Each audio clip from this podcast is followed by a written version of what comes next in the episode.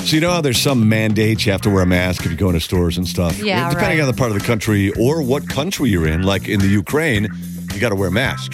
Woman walked into a post office with no mask, right? Yeah. And they refused to serve her. Well, yeah. Right? She kind of didn't take yet for an answer. so she took her pants off in front of everybody. Took her pants off. All And then right. took her panties and then used that and tied it around her face. You know, I've seen people with those, you know, around, not walking around, but I've seen pe- pictures of people that use underwear as, uh, you know, like a woman's thong. Tune in next time for Jackson's Fantasies. Somebody in the post office there got into trouble because they shared that video of the, of the panty thing all over the internet. Yeah, Just the panties or the spot where I the think panties the were? whole thing. Okay. I started thinking, well, maybe they're maybe they're silk, maybe it's a thong.